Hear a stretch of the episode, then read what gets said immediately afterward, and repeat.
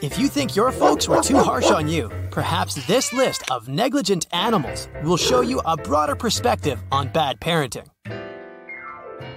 Female horses, or mares, have a gestation period of about a year. This might sound like a terribly long time, but elephants won't agree with that. They carry their young for up to twenty-two months before giving birth. Unlike the other animals who prefer to rest waiting for their cub to arrive, for mares, pregnancy means party time. The moment the female horse gets pregnant, she goes for a walk around the herd and mates with every stallion. Although it seems meaningless because she's already pregnant, there's a reasonable explanation. The male horses are pretty proud and aggressive with their rivals. But if a stallion would think that a brand new foal is his, the chances that he will hurt the youngling will fall to zero. So the mare's actual intention is to keep the foal safe by making it impossible for stallions to determine the real father, which is a good mothering quality. That's why mares are at the bottom of our list. Female cuckoo birds are famous for abandoning their chicks before even hatching. They simply lay eggs in other birds' nests and leave for good. It's hard to distinguish native eggs from foundlings. That's why the unlucky foster birds incubate them all equally. Meanwhile, cuckoo birds even enjoy their single independent lives. Unfortunately, it's not a win-win deal. The cuckoo chick brings chaos and losses to the foster parents. It grows faster and hatches earlier, making the smaller purebred chicks fall out of the nest. Sparrows are so cute, but don't buy into this innocent little phase.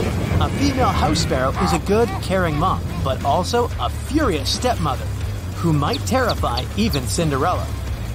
Sparrows are typically monogamous, but sometimes they can have connections outside the native nest. When it happens, a female sparrow can literally figure out the other women that mated with their partner and destroy their nests. Why?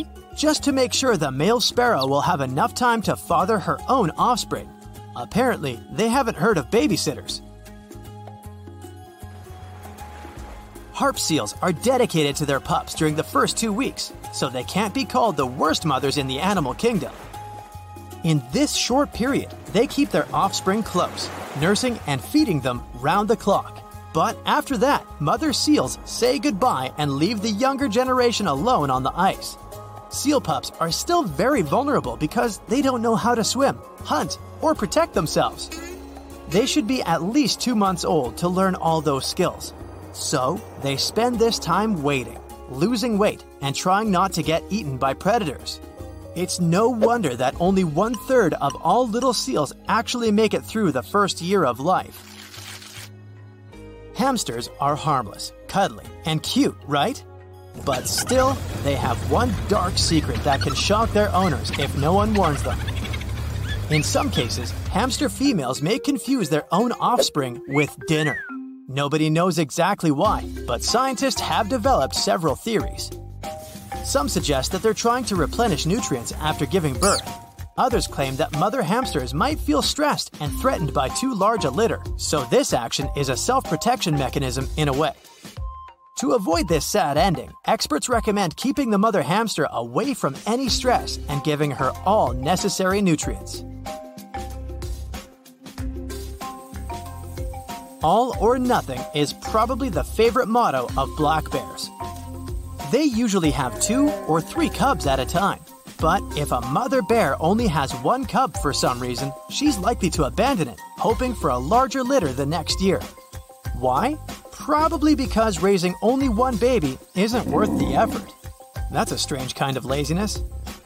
And while a black bear cub may increase the chances of survival by having a sibling, pandas follow the opposite tradition.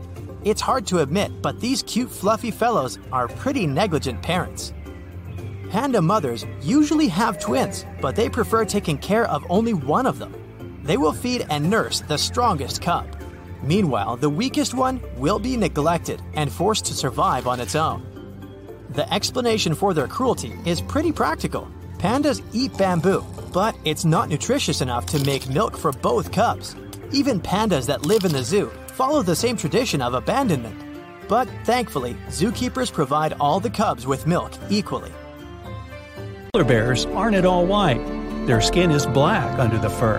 They need the white color to disguise themselves while on the hunt. The color black absorbs the sun better than any other, while white fur doesn't stop sunlight. Rays pass right through it. In a sense, a polar bear has transparent fur. There's a myth that dogs and cats see the world in black and white. In reality, they just can't distinguish some colors. Nobody knows how exactly dogs see.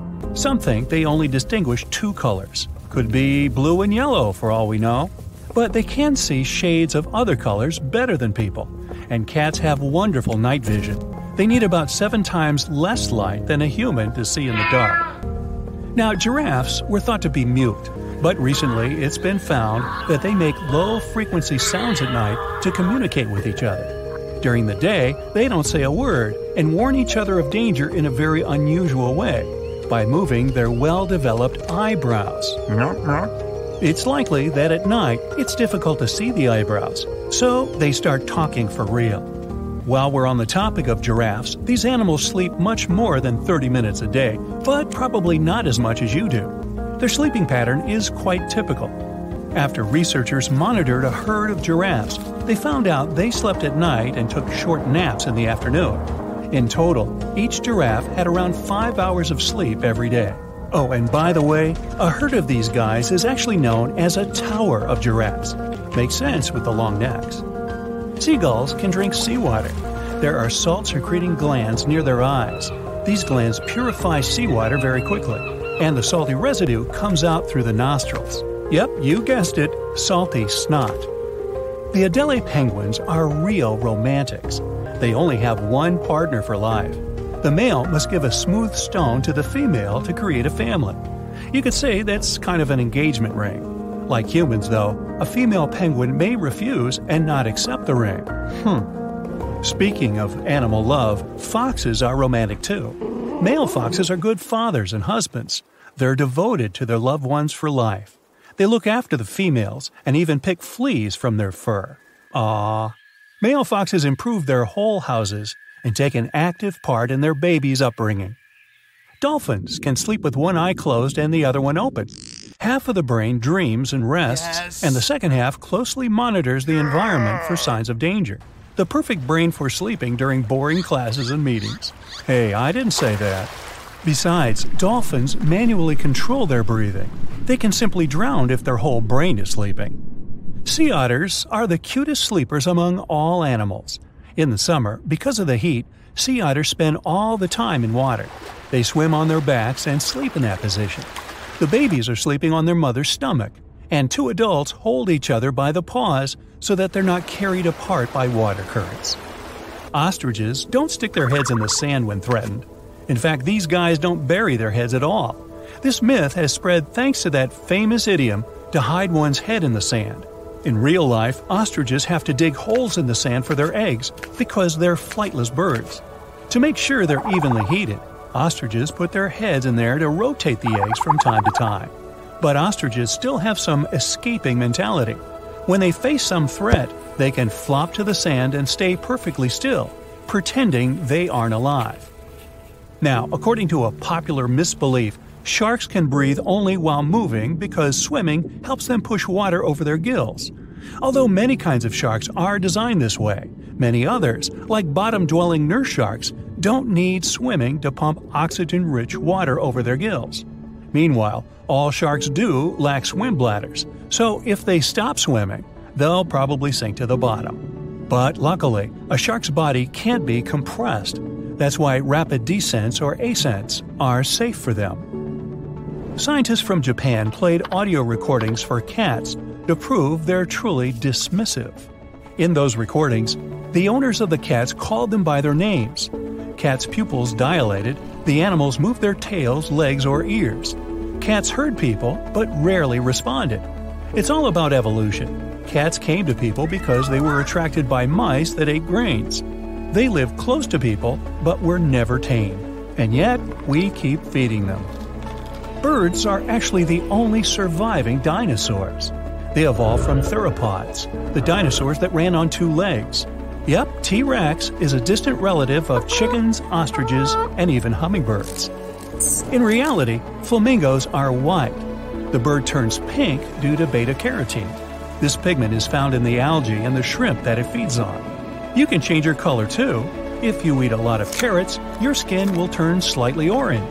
This will happen because of the high beta-carotene content in the vegetable. Sailors from all over the world talked about the giant squid they met on their voyages. For many years, scientists considered monsters with long tentacles to be a myth. But in two thousand four, the first photo of a giant squid was taken. They actually exist. Scientists have registered an animal that has grown to forty-three feet.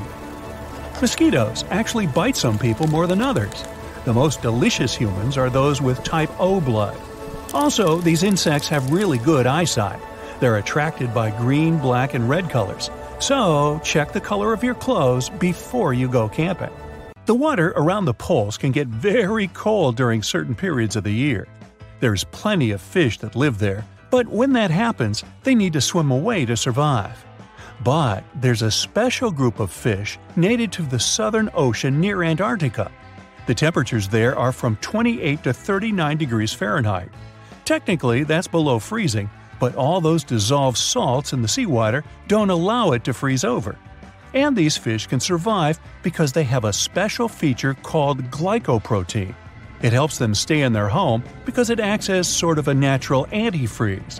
It's a protein that prevents all those ice crystals from forming in their blood and helps it continue to flow normally. Have you ever wondered how tiny animals like ants breathe?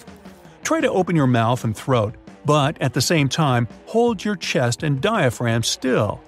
The diaphragm is a muscular structure that separates the chest and abdominal cavities in all mammals. It expands as you breathe. If you can't do this, you can't hold your breath, because oxygen will still find its way into your lungs, at least enough of it to keep up with your body's demands. But generally, when you breathe, diaphragm is actively pumping air in and out of your body. To survive without the diaphragm doing so, you'd need more than one throat and a way smaller body. Now, ants have nine or ten pairs of openings along the sides of their tiny bodies. They're called spiracles, and each is connected to branching series of tubes. It's a system similar to human lungs.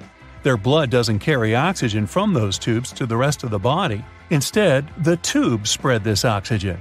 The endings of these branches directly touch the membranes of their cells. This can only work in really small animals.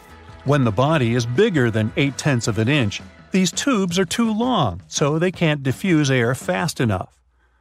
There are a couple of reasons why giraffes have long necks, which, by the way, can grow up to be six and a half feet long. From first glance, it seems evolution gave them those to reach the sweetest topmost leaves of the trees.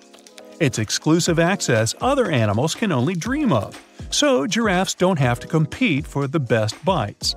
But over time, researchers realized it's not the only reason. They also think the neck could be a good factor when male giraffes go into combats, the same as male antelopes will use their prongs or when a stag uses its antlers. The thicker the neck, the bigger the chances to win the combat. Some insects play possum when there's a predator nearby. For instance, in one research, scientists have observed an antlion larva insect. It played possum for sixty-one minutes. How does this even help? Well, let's say you're in a garden where you see a bunch of identical bushes with soft fruit. You go to the first bush and start collecting and eating fruits. Mmm, yummy! It's so simple! And you're doing it relatively fast. But as you strip that bush, it's getting harder for you to find more fruits. Plus, it's kind of irritating because it takes way more time now than at the beginning. So now you need to decide whether to stay there and try to find more, or simply switch to another bush to have it all easy and fast once again.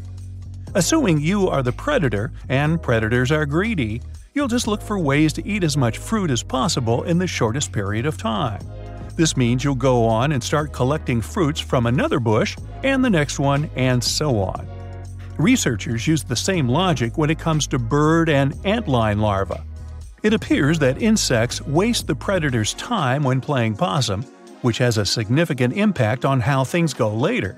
That way, they encourage the predator to look for food elsewhere, because the predator doesn't have that much time to waste. So, pretending to be not alive is actually a good way to stay alive. Depending on the species, young birds spend from ten to thirty days in their eggs. There's no air inside, but Mother Nature created a perfect mechanism for them to still be able to breathe. As a young chick is developing inside the egg, it grows some kind of hollow sac-like structure from the gut. It's like a tiny pouch that fuses with a second membrane that goes around the chick and its yolk. So, one end is attached to the chick while the other is close to the inner surface of the eggshell. That way, this special membrane acts like lung tissue and connects the outside world with the chick's circulatory system. Most animals have two eyes, but some species need more. For example, some reptiles, amphibians, and fish have a third eye on top of the head. It's not something that improves their vision that much, but it simply helps them navigate via the sunlight and regulate their body temperature. Many invertebrates have more than two eyes. Most spiders have eight of them because that way they can spot their prey easier.